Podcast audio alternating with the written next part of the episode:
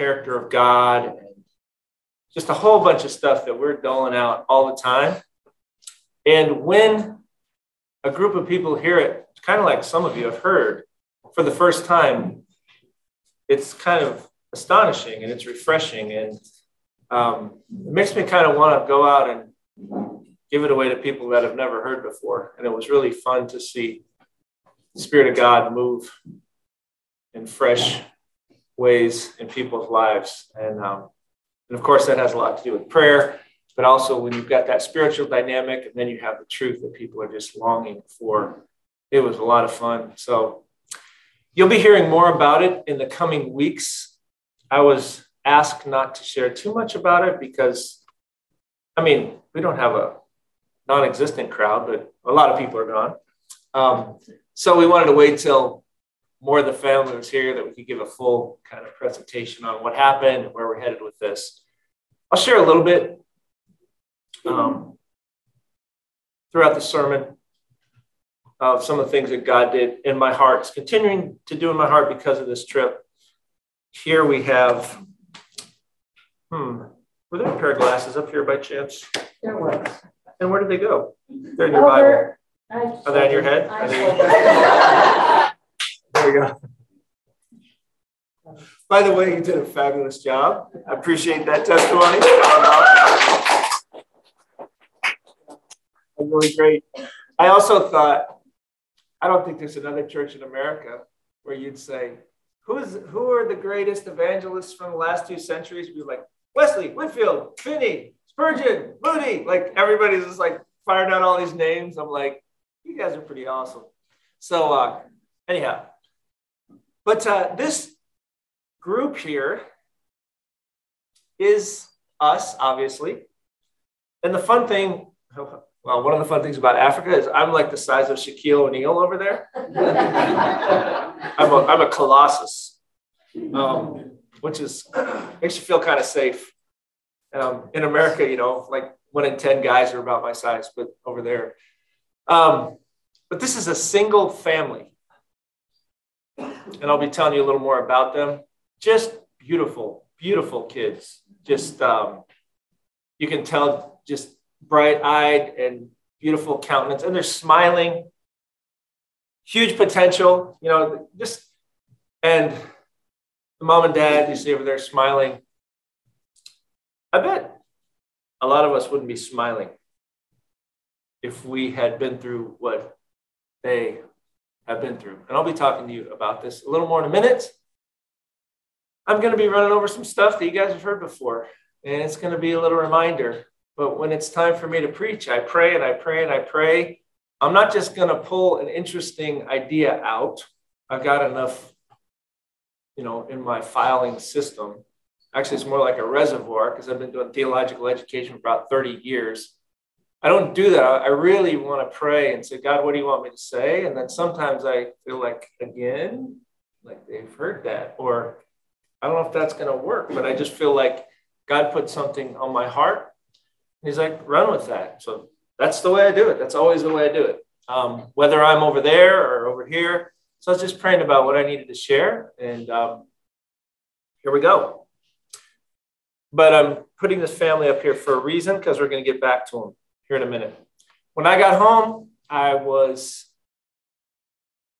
by the way, I don't know how we did it, but I beat jet lag both ways. No idea how I did that. I've never done it before in my life. This is trip number 16 to Africa, and I don't know how many, there have been other countries and things too. It was like we beat it. I got there and I didn't have a problem. I got back and I didn't have a problem. So that's, I was thinking since I was older, I was going to get slain. But anyway, I'm sleeping through the night. So I had a dream the other night.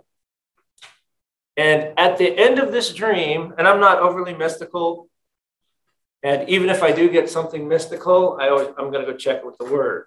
And if you get something mystical, I'm going to check with the word. And that makes a lot of people leave the church. You're like, no, I want something that trumps the word. No, nothing trumps the word.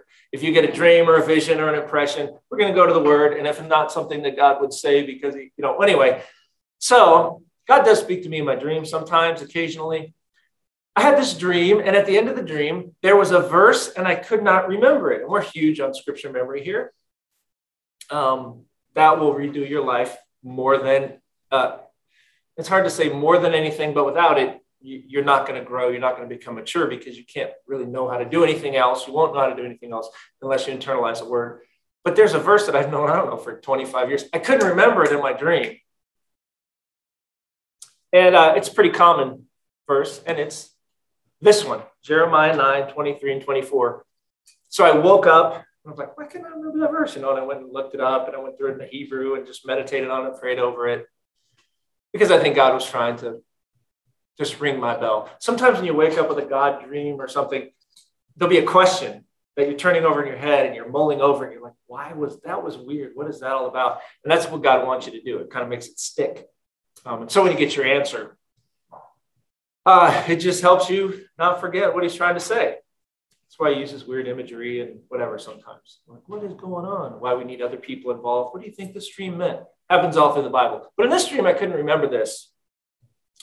Thus says Yahweh. And again, for those of you who aren't in church very often, in your Bible, it will say Lord in caps, but Yahweh is God's personal name. It's the name he prefers. And it, in Hebrew, it means something like he is. He can call himself Ayah, Asher, which is I am. Asher, Ayah, I am that I am. But we call him he is, Yahweh. And that's his preferred name. what his friends call him. This is what he says Let not, or don't let, a wise man or an educated man boast about his wisdom. So you got a lot of information between your ears, you know, your cranium loaded up with information. That's not something to boast about. Let not a mighty man boast of his might, which you athletic, you physically strong, whatever. Let not a rich man boast of his riches, which these are all the things humans boast about. Education, well, what's your what's your highest degree? You know, how much can you bench press? What's your bank account look like? Tell me about your investments. No, these are not things to boast about, according to God. According to us, yeah, of course, that's all we got. It's what we boast about. Let him who boasts boast of this, that he understand and understands and knows me. Can you boast about that? Do you know him? Well, according to God, if you can't boast about that, you got nothing to boast about.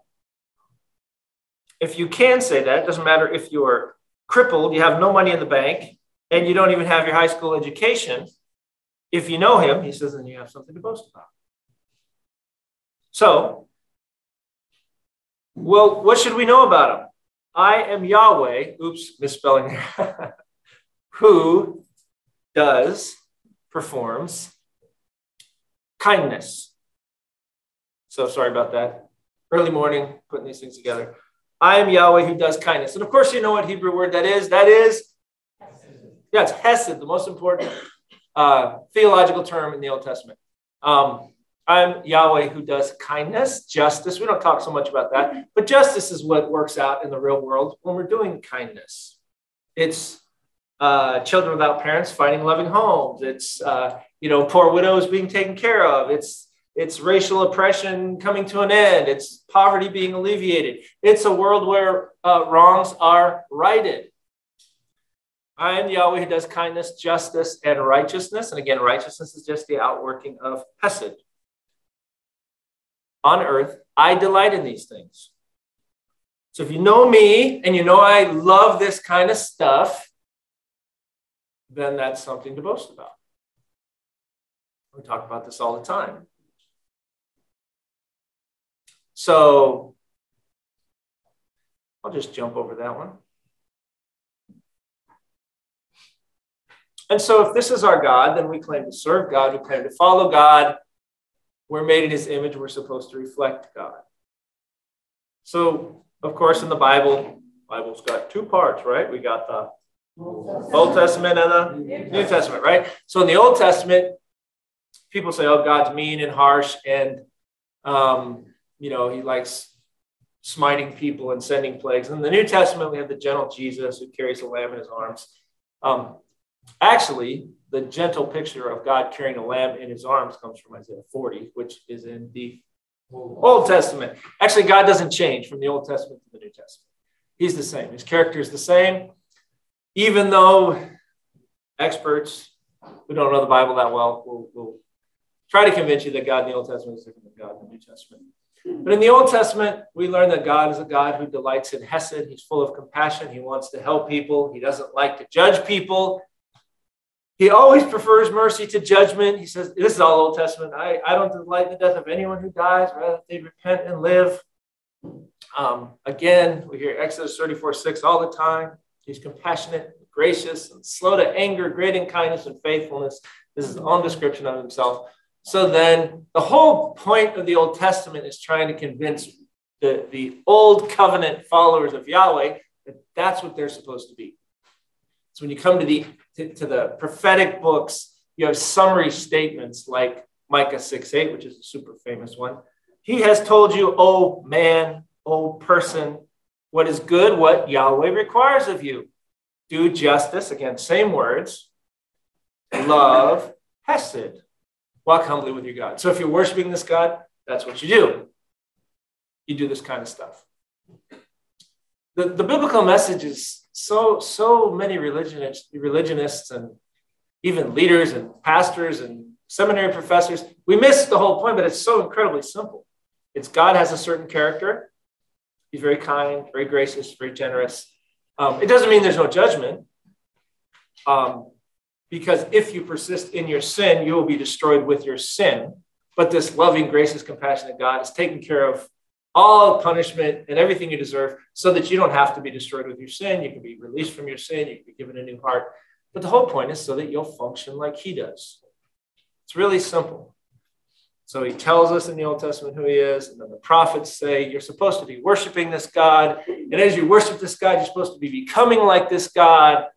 Well, what is this God all about? He's all about showing kindness and righting wrongs and He's a father to the fatherless and a judge for the widow, and he makes a home for the lonely. And uh, so the, the message is simple and it's all encapsulated in that one word, Hesed, which again, I think most scholarly studies get it wrong. Study it out for yourself. No, that takes work. Yeah, but this is your soul. This is the biggest question there is. This is the, the most important thing. We, Jesus said this that this is eternal life this is the this is the whole game. This is eternal life that they might know you, the only true God, in Jesus Christ, whom you have sent. That's the whole game. So put in the work. Some of you guys have degrees. Some of you guys are getting advanced degrees. You know, you'll you'll spend.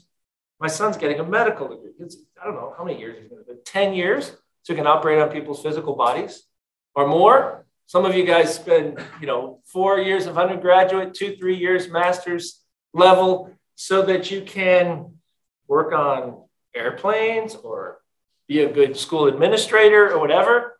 So we can put a little work into our pursuit of God. So, this one word, kindness, God says, get to know it, reflect it. This is the simple message. How do you know if you're doing things the way God wants you to get them done? Because you're full of compassion and kindness and you're doing good things for people all day long. Doesn't sound like the religion I grew up in. Mine was a bunch of rules and hoops and jump high, jump higher, not jumping high enough. And are the girls' skirts too long? Are they too high? Can a boy have pierced ears, tattoos? Can we listen to this style of music or not? Can Christians have a beer? It's, you know, are we allowed to dance? Can we go to movies? It's like, no, you're going to go to, it's like all this crazy, had almost absolutely nothing to do with be kind, compassionate, loving, right? the wrongs around you. Find a home for the homeless. Go to the go to the girl in the street, you know, who's why is she a prostitute? She didn't she didn't wake up when she was five years old and say, Do you want to be a Disney princess or a prostitute? I think I'll be a prostitute. No, she's been sexually abused. Mom and dad aren't around. Mom's having a bunch of bums in the house and they're sexually abusing her. She feels worthless. She doesn't get proper education. She becomes Jesus like they love those kind of people love Jesus those were the, he says, prostitutes and tax gatherers and drunks. They all wanted to be around him because he was righting the wrongs. He was showing them, hey, there's a better way. You are loved. You are valuable. Come out of that lifestyle. You have gifts. You have, you have an ability to walk a blessed life. Let me show you the way. It's always been God's program. You know who he is. You imitate him. How do you know you're getting it? So we go to the New Testament, and Jesus says, Let me spell this out for you really, really clear. So we move from the Old Testament to the New Testament. Let me spell it out really, really clear so nobody misses it.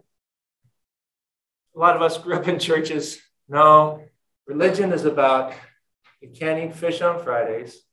You have to fast during this season. And then there's these different kinds of sin and these kind of remedies, and it's this kind of obstacle course where you got to go to the priest, and then he, then you sin, and then he puts the right remedy on it, or whatever we grew up with. And I think God's up in heaven going, "What are you doing? What in the world are you doing down there? Read the book." If you really, if you're really hungry for it, he says, "Seek for me, you'll find me if you seek with all your heart." What are you going to find? You're going to find God is compassionate, kind, gracious. You're created to bear His image. And once you finally get a look at him, you're like, oh my goodness, I'm nothing like him.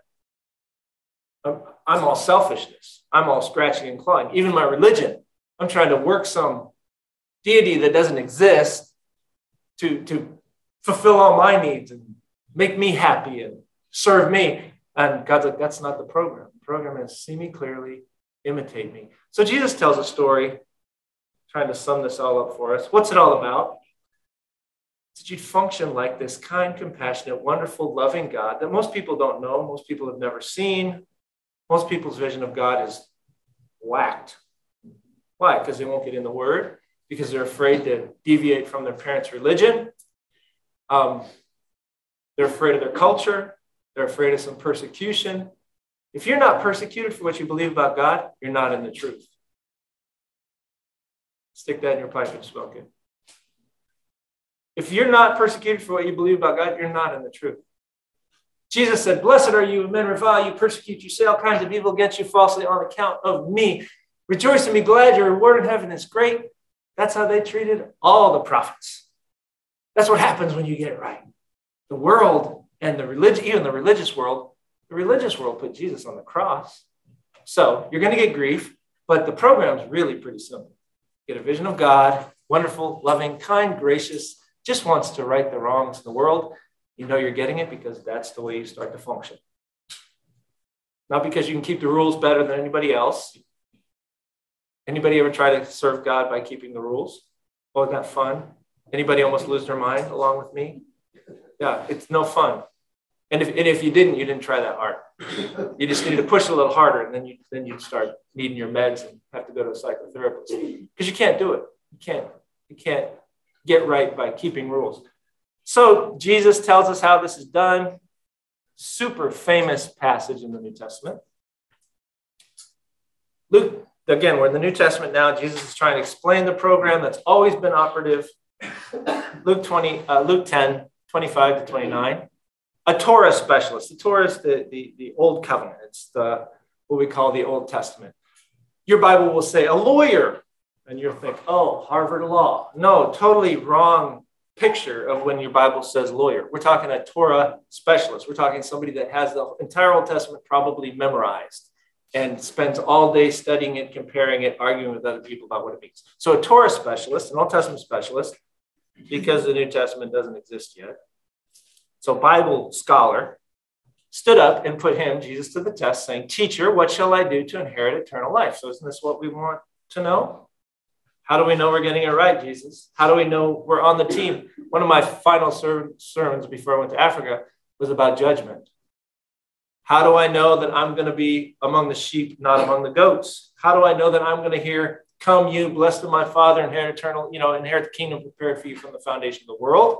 And I won't hear, Depart from me, accursed ones, into eternal fire prepared for the devil and his angels. How do I know I got it right, teacher? He said to him, what is written in the Torah. He says, How do you summarize the message of the Old Testament? How does it read to you? The specialist says, Love the Lord your God with all your heart, with all your soul, with all your strength.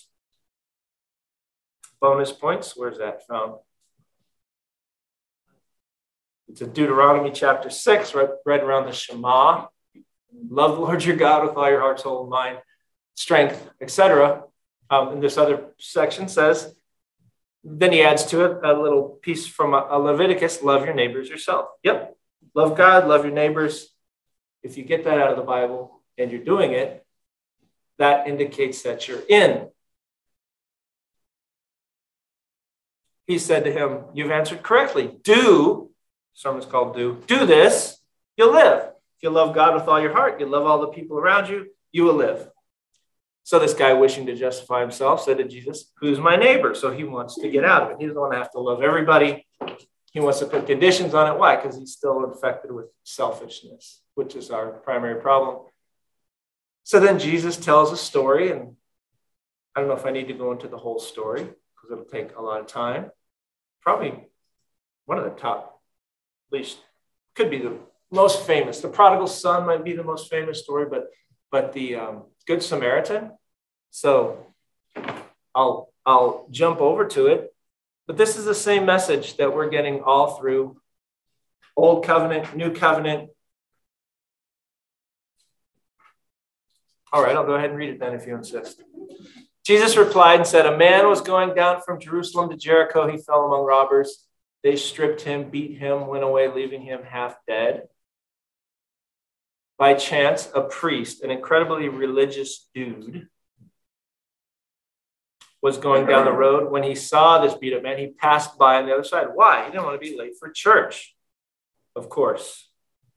He was busy being religious. Likewise, a Levite, that's another religious dude. That's the, the priests are the kind of the, the, the guys that take care of the high functioning stuff in the temple, like sacrifices and all that. And then the Levites are ones that take care of kind of the secondary, maybe like elder, pastor, deacon kind of thing. So It'd be like a pastor, an elder passing by. This dude is beat up on the road, and then a deacon comes by. Man, I'm busy, man. I got stuff to do. We got a meal at church. We got to shuffle people around. I got to look at the budget. I don't got time. Besides that, he's bleeding all over the place. I'll mess up my nice Sunday clothes. I don't have time for him. So a Samaritan, now if you know the Bible, you know that Samaritans are hated by Jews and Jews are hated by Samaritans. So if you travel to different parts of the world, you have this group hates that group. And my first trip to Africa, I went to Rwanda. Any of you guys ever watched the movie Hotel Rwanda? Just to have, go, go, go watch it and prepare not to function very well for the rest of the day. It's not about black and white or brown and yellow, or people just want to hate somebody. So in Rwanda, it was the Hutus and the Tutsis, and you can't really tell them apart. They just want to hate each other and the Hutus went on a rampage in the early 90s and wiped out a million of them in about six months. Horrible, horrible. So the relationship between the Jews and Samaritans was similar. There were like massacres, one side to the other. There's a story in the Old Testament where Jesus and the disciples were passing through a Samaritan town, and the Samaritans like, we're not, you know, they went to an inn, and the innkeeper's like, we're not letting you in here. You guys are Jews. And the disciples are like, you want us to call down fire from heaven on them? And Jesus is like, you guys are clueless. You guys have no, no idea. You guys are still, you've been following me and you're still, you know, dumb as stones when it comes to what I'm up to. But anyway, so these, this is a Samaritan. So the religious folks don't have time. This hated race, this guy comes by and he says, ah, another human being in need. He came upon him when he saw him, he felt compassion. He's moved in his guts. He let the need move him. He bandaged up his wounds, poured oil and wine on them, put him on his own beast, brought him to an inn, took care of him. On the next day, took out two denarii, gave them to the innkeeper, and said, Take care of him, and whatever you spend, when I return, I will repay you. Which of these do you think proved to be a neighbor to the man who fell into the robber's hands? They said, The one who showed mercy. And if you know your Bible, you know that this word in the Greek is eleos, which is, it's it's Hesed, basically. Since this is written in Greek, he uses a Greek word, but it's it's that Old Testament word I was emphasizing that is the central attribute of God. It says, He's shown you what is good and what the Lord desires of you. He says, If you know me, you know Hesed. If you're following me, you're doing Hesed. And this is basically what Jesus is saying. The Samaritan did Hesed here. That's what he did. But since it's in Greek, it says eleos. For those of you who are real technicians, check the Septuagint, the Greek translation of the Hebrew that the New Testament authors were using this is literally the word that the Septuagint uses to translate Hesed.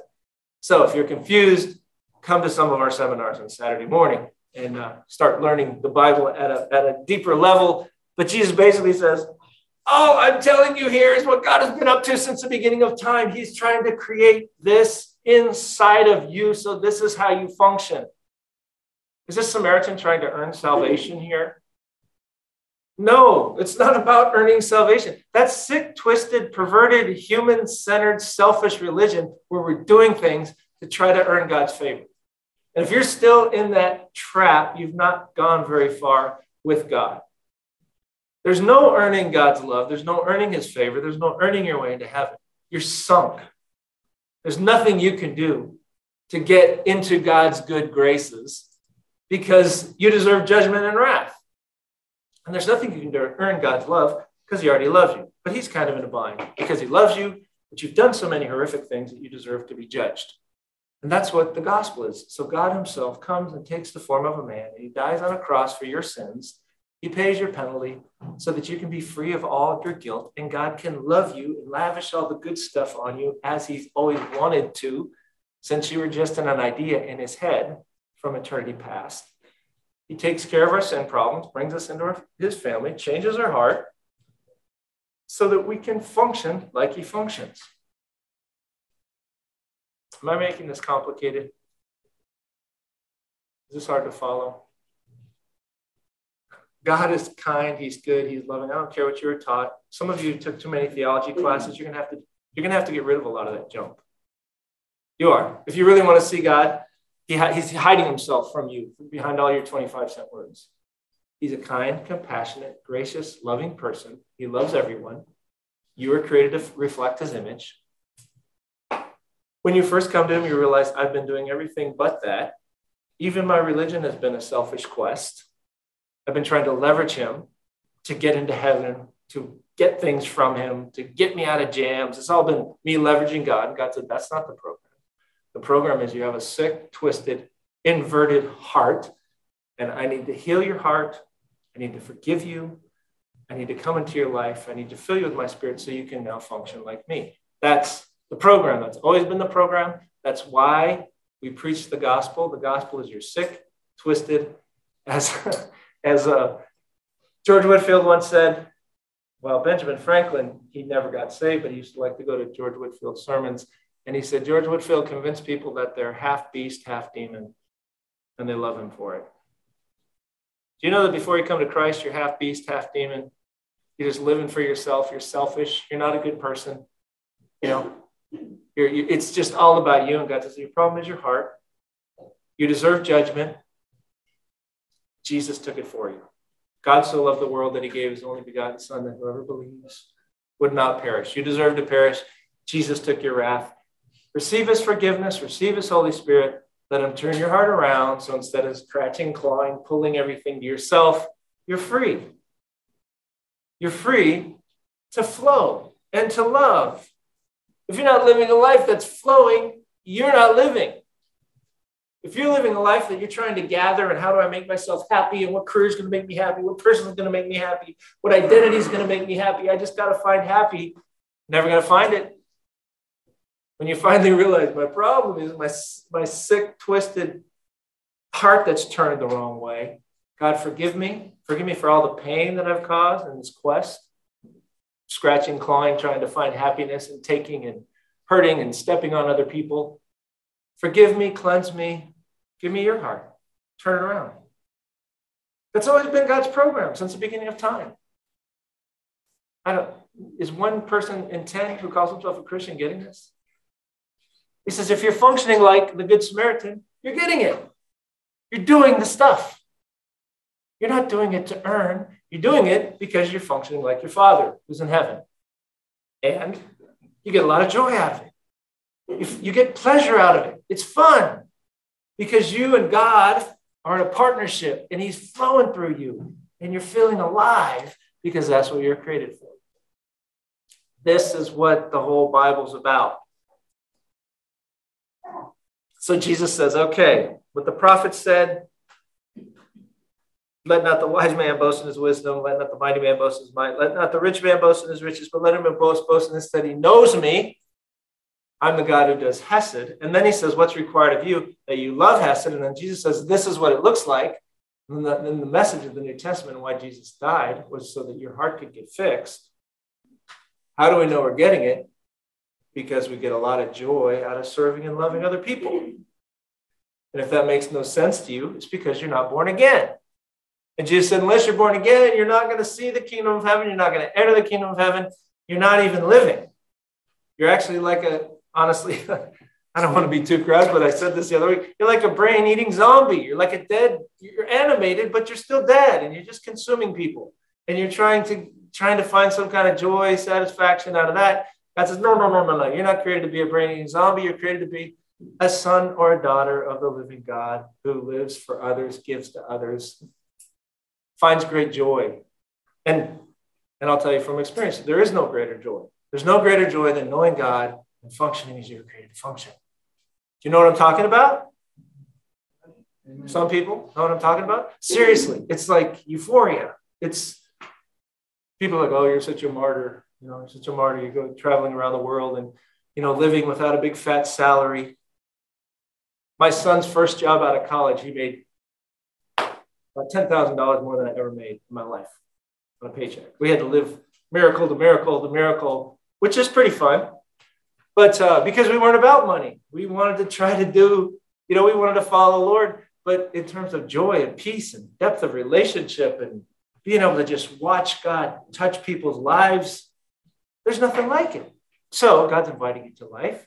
This is what it looks like. Fascinating Old Testament passage. I love this one. I'm not going to do too much explanation here. This is one of the very last books in the Old Testament. He's like, You guys have got it wrong. You've always got it wrong.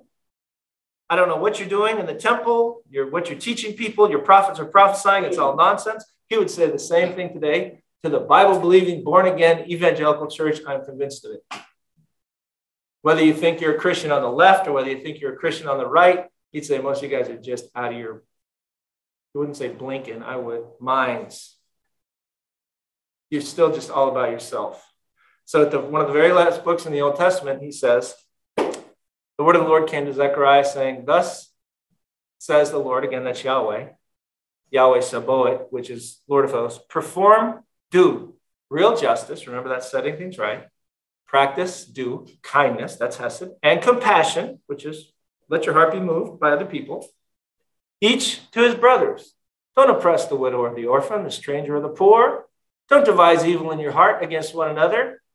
But they refused to pay attention, turned a stubborn shoulder, stopped their ears from hearing, but they still went to church. They still got their degrees. They went on mission.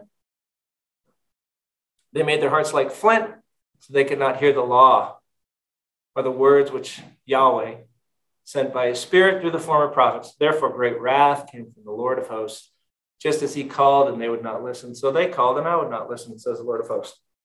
This is a lot like one of my favorite passages in Isaiah 58 where they're all religious and they're crying out to God and they're saying, Why aren't you listening? We're fasting and society's in chaos and terrible things are happening. God's like, I don't know what you're doing. I don't know what you think you're doing down there. You call yourself my people, you say you're a covenant, you like quote the scriptures. I don't know what you're doing because the program's always been about reflecting the true nature of God, which is revealed in Christ. And that's the whole program. So let's get back to this family here. So I can't get these this family off my mind. I was also super proud of my wife. I like to brag on my wife. She won't brag on herself, so I brag on my wife. Little girls just absolutely loved her, and it was just fun to watch her. You never know how someone's going to do their first time in Africa, but she just she killed it. She was great, and also with the older women, and I mean, but especially it was just fun to just watch the. the but these girls are all children of this woman and we're sitting around in their apartment. They're hanging by a thread. They've turned off their water. Funny story. So they had an outhouse, and I couldn't shoot. It, it, it was this big steel contraption thing, and I couldn't get the door to shut. So a little kid said, oh, "I'll lock it from the outside." and then he disappeared. And this started to get hot, man. like, bang, bang, bang, bang, bang. then after a while, everyone's sitting around outside there and they're like, man, Ted, you know, did he eat something strange? but then the little boy said, oh, I forgot. So, but anyway, but it, their water shut off. They're hanging by a thread. They can't work. They, they, they, this family came from the Congo. 10 kids. She has a tumor the size of a small watermelon or a cyst that fills her entire abdomen. She can't get in for help. They got 10 kids that they can barely feed. Sometimes I have to decide are we going to pay rent we're going to feed our kids. and they're beautiful kids. I mean, they're just, you know, all kids are beautiful, but some of them are pretty, just almost stunning, you know, and these kids are just beautiful kids. And then the husband is willing to work, but uh, he tried to start a business and he got beat and he had some internal bleeding in his brain, had seizures. Um, he, but, but he comes from the Congo, so he speaks French. So he doesn't even speak, he neither speaks English nor Luganda. So even though he's willing to work, most men in his situation would have abandoned the family. And uh, maybe the one thing I'll remember is this was our, one of our last stops before we left. One of the, I can't even remember which African told me this, one of the leaders said, the man said, Your visiting us made me think that God has not forgotten us. Their 18 year old son is the only one who's really proficient in English and really understands what's going on. He talked about what happened to them in the Congo, being chased around by uh, the Congo is just a nightmare. If there's one place on earth you don't want to go, it's the Congo. But uh, just different military factions. Um, one day they came to their house. He said his, his dad's brother looks just like him. They murdered him, thinking it was his father. So, you know, their, their uncle that they love was murdered. Um, and they're, they're just being chased all around, beaten, threatened. Um, and, you know, they, they said this openly, but an 18 year old's talking to me about how they separated out the women, the women. His mother was raped by this army, uh, just going on and on. Uh, and they find, you know, refuge in this country where they can't get enough money to take care of their family. And as a man, you try to provide, it gets taken away from you, you you're disabled, you're so frustrating. And as the woman, she, the whole time she's sitting there, she's like, because she's got a tumor the size of a small watermelon in her abdomen. And uh, of course, they love their kids as much as we love our kids, and they did all they could to take care of them. But now they're in this impossible situation. They're living in a in a, a slum, and everybody every so often gets malaria there. So who's going to go off next with malaria? Can't feed their kids, et cetera, et cetera. And I can't get this family out of my mind. Just can't I saw a lot of things. We're, we have big plans, you know, for what we're going to do. But Jesus said, look, being a Christian is not about keeping rules. Um, it's about reflecting a God of love who deeply loves all people because they're made in his image. And he wants us to partner with him to bring justice, which means set things right, to convince people that God hasn't forgotten them. So, well, why did he set the game up like that? You can file a complaint when you get to heaven. But for some reason, God is up to something in us and it's conforming us to the image of his son. So he put us in this environment where there's a lot of suffering, a lot of pain that comes from our misuse of our free will. You've caused plenty of pain. I've caused plenty of pain. So why is there so much suffering in the world? Because of you, knucklehead. I'm not going to look at anyone. Because of you. Because of me. That's why there's so much suffering in the world. Why doesn't God annihilate it? Because there'd be nothing but a smoking crater if he did. If he took care of everything, you know. So, yeah, there's some mystery in the game, but how do we fix things? God says, You fix it. Let me fix your heart. Let me fill you with my spirit. Then you go find someone who needs my love, who needs my help, who needs my grace, like the Good Samaritan did. Go find. Let him move your heart and then go get your hands dirty. That's the whole program. Now, it is an art and a skill, and it takes practice. And when you get started, you're going to get burned. and you're going to get taken advantage of, and people are going to lie to you and they're going to rip you off, and you're going to be cheated. It's happened to me, I don't know how many times in Africa, but I keep going back. And there's going to be situations where you fail and you pour it all out for somebody, and then they walk away and they spit in your eye. Um, but the love of God and the grace of God, it's going to work and it's going to work and it's going to work. And, and if you live your life the way He wants you to live it, you're going to hopefully, by the time your race is up, you're going to have a whole bunch of people behind you whose lives are infinitely better because you partnered with God. You understood the program. You understood it was about love, compassion, kindness, functioning with Him, bringing goodness into this dark world.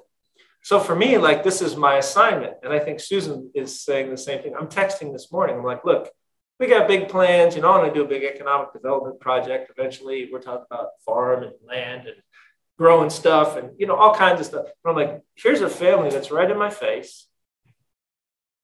I think they're red. I, I could just take it out of my paycheck every month without a whole, you know, big blow. Like I can take care of the problem. So I need to get involved.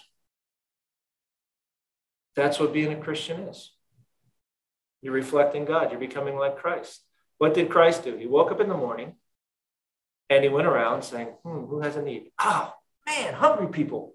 Let me go feed them. Oh, gosh, a leper. Nobody will even touch him. Come here, come here. You, you're important. You're valuable. Oh, a sick person. Let me heal him.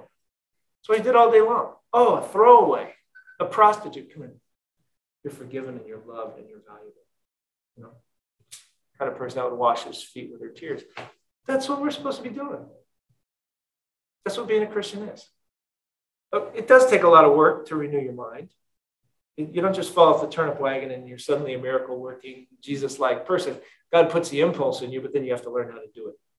And it gets, it gets pretty technical. Uh, love how to apply it properly in different situations. But that's, that's the whole thing. And so this is my assignment that God's given me. Um, and uh, I guess my challenge to you is, is what I said clear? What's your assignment? You get to sit around for the next three, four years, just read big fat theological books, and then maybe God will give you assignment for for you. no. It's your brother, it's your sister, it's your roommate. It's the person that, you know, that it's the two drug addicts I saw sitting outside McDonald's yesterday when I went to get my uh, number two sandwich, breakfast sandwich, right? That's that's your assignment. That's what it's about. Jesus said it. The Old Testament said it. That's why you're born again. Some of us are born again to leverage more stuff out of God. I want my mansion in the sky. I want my whatever, a white pony. I want. No, you're saved so you can function like God. So you, by the power of the Spirit, by the guidance of the Spirit, you can rescue. You can bring God's grace. You can bring God's love. So that's what I got for you. And that's because that's what's on my heart. And if you want to have, if you want to live, do this kind of stuff. If you want to have joy, if you want to have uh, things to talk about from this year, 10 years from now, 20 years from now, do this kind of stuff. Everything else is going to fall off. Your new car, you're not going to care. You're not going to be boasting about your, you know, whatever, your Prius. It's going to be rusting somewhere. You know, you're not going to be boasting about your, even your Land Cruiser. You're not going to be boasting about it. You're not going to be even talking about your house, your new couch, nothing. You're going to be talking about people. That's what you'll be talking about in 20 years. Who God used you to touch, change, connect to Him, that you get to be a part of that. So, and if you've never been born again, you've never had your heart changed, you've never understood your soul sickness and realized God has to do that huge reversal of your heart so that instead of gathering, clawing, scratching yourself, you flow outward. He said, if any of you are thirsty, that means you've never been satisfied yet. He said, Come to me. He said, I'll give you living, water. Then what happens? And then from your innermost being will flow rivers of living water. So he said, if you're thirsty, come to me and drink, and then I'll make you flow. If you've never been born again, you're still a dead person walking. And you, if, you, if you've never been born again, you don't know what that means. I don't care if you've been in church. I don't care if you have a theological degree. If you don't know what that means and it's never happened to you, you walk out that door and you're dead. And then when you stand before God, you're going to have what the Bible calls a second death. He's going to say, look, you walked around as a dead man, even though I offered you life. Um, and so now you basically go into the cosmic trash can because you never understood what the whole program was about. It's to become like him. So if you're not born again, come talk to me. Like, oh, you're scary. You know big words and you know Hebrew and Greek and you know all kinds of stuff. And I don't want to feel dumb. You are dumb. Just come talk to me. If you're not born again, if you're not, if you're, I, we're all stupid. We're all weak. We're all pathetic. We all need, even as much as you learn, we're all just so needy all the time. Just humble yourself. God says God's opposed to the proud. He gives grace to the humble. It's just fun. Just say, I'm weak. I'm terrible at everything. I don't know much. Um, just come talk to me because God wants to heap the good stuff on you. And humility is the way you get in. I don't know what you're talking about, but it sure sounds good. I, I do have that yearning, that longing. I don't know what it is. Explain more about this Jesus. Explain more about this born again. I want to love. I'm no good at it. I know I should be. I know that if I had to stand before God right now, He'd say hell, and I'd say absolutely, that's what I deserve. But uh, talk to me. But for those of you who know better, we lose sight, don't we? We forget what it's about, right? We think it's about reading theology books and apologetics books and getting our ministry and people's applause, and we just lose sight of it all. No, it's about loving people, setting things right. So uh, I'll do a real quick application here. What's your application? Good sermon always has application. Get a heart transplant. Do you have God's heart? Are you a giver? Does the phrase that Jesus said, it is more blessed to give than to receive, does that make sense to you? Does that make sense to you? Do you know what he means when he said, you get way more out of giving than you do from receiving? If that doesn't make sense to you, you're probably not born again. Get a heart transplant. Let God's Spirit change you, cleanse you, move in, forgive you. And then get to know God for real, not secondhand. Don't go to church and don't believe me just because I said it and I'm the pastor. Get your nose in the word. Get a, cry out to God. God, reveal yourself to me. I want to know you. Get to know God for real. It takes work. If you and I were going to be friends, we couldn't have half hour coffee together and be in some deep, intimate friendship for the rest of our lives. Right? It takes time. It takes time to get to know him. It takes time to renew your thoughts so you really understand who he is. Get to know him. Develop the mind of Christ. And it's mostly through study of the Bible. And of course, prayer, because the Holy Spirit has to open your mind to what it's actually saying. Hang around people who are better at this than you are. Again, there's that humility thing. Just say, wow, this person knows to love people. I want to, I want to just go to coffee with them. I'm like, hey, they say, hey, I'm, I'm going on this ministry. Can I, can I come along and just watch how you do that? Explain that to me. How do you share your faith with people? You open up your house to people. How in the world did you ever, you know, you run a ministry house. How did that happen? You just, where'd you get the skills to, to walk someone from brokenness to? Find people who are better than you. And if they'll give you the time of day, that's one of the greatest gifts God will ever give to you. And usually they will, because they're super excited to see other people uh, develop the heart and the mind of God. Pray like crazy, like Lynette was saying. This is a supernatural operation Without God's help, it doesn't work. Every life that you touch in the name of God that's supernaturally transformed, it's because the whole it's this mysterious Holy Spirit thing that's happening while you're partnering with God. And that only happens through prayer. So you got to learn how to pray. Some of you are like, I don't even know how to pray. I've been a Christian for 10 years. What are you talking about? Pray for an hour. I don't even know what to say. All I say, rub dub dub, thanks for the grill. That's all I got. Now I lay me down to sleep. I pray the Lord my soul to keep. How do you pray for an hour? learn the skill, learn the art, come on Tuesday night, figure it out. And then the final thing, not the final thing, but almost, don't wait around, look around. Who's around you right now that you can reach out to and love? That's, it's, that's living. Fatherless kid, homeless person, suicidal friend. and then finally get busy. Just do something. Do it, Christians, born again people. This is what life is about. This is this is why we live. This is why we're here. To be the love of God. Let your light so shine before men that they see your good works and glorify God in heaven. They see what you're doing, like, oh, now I understand who God is. You say God is kind. Oh, like you're kind. Okay. I thought he was this angry, angry Zeus guy with lightning bolts, but you're kind, and you say that's your God, right? When we do this, then we point people. So that's what I got for you. Please pray for me because that's my assignment. What's your assignment? You don't got an assignment, you're not listening. If you, if you don't if you don't have an assignment from the Lord, it starts with prayer. You have to sacrifice. You got to get your hands dirty. Might get blood on your clothes. Might mess with your schedule. Adjust your life, but ultimately, it's all that matters: loving God, loving others. So all right. Well, let's uh, wrap this up with a word of prayer. And uh, yeah, hope we can stick around and fellowship. And if I haven't met you yet, please come up and uh, introduce yourself. I'd love to love to get to know you. So let's pray. Father, we come before you in Jesus' name. I thank you that you are easy to live with. I thank you that you are kind. I thank you that you want to forgive us. You want to bless us. You want us to fulfill our created purpose. You want us to know the joy, just something of the joy of, of being like you. You enjoy being yourself. And you created us in your image so we can know the joy of being like you, being loving and kind and giving and serving others and seeing them thrive because we serve them. So I pray, Lord, that you'd speak to our hearts, people's lives would be changed because of what they heard today.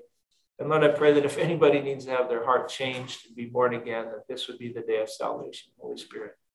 Get a hold of them. Bring people into the kingdom in this house, we pray. In Jesus' name, amen.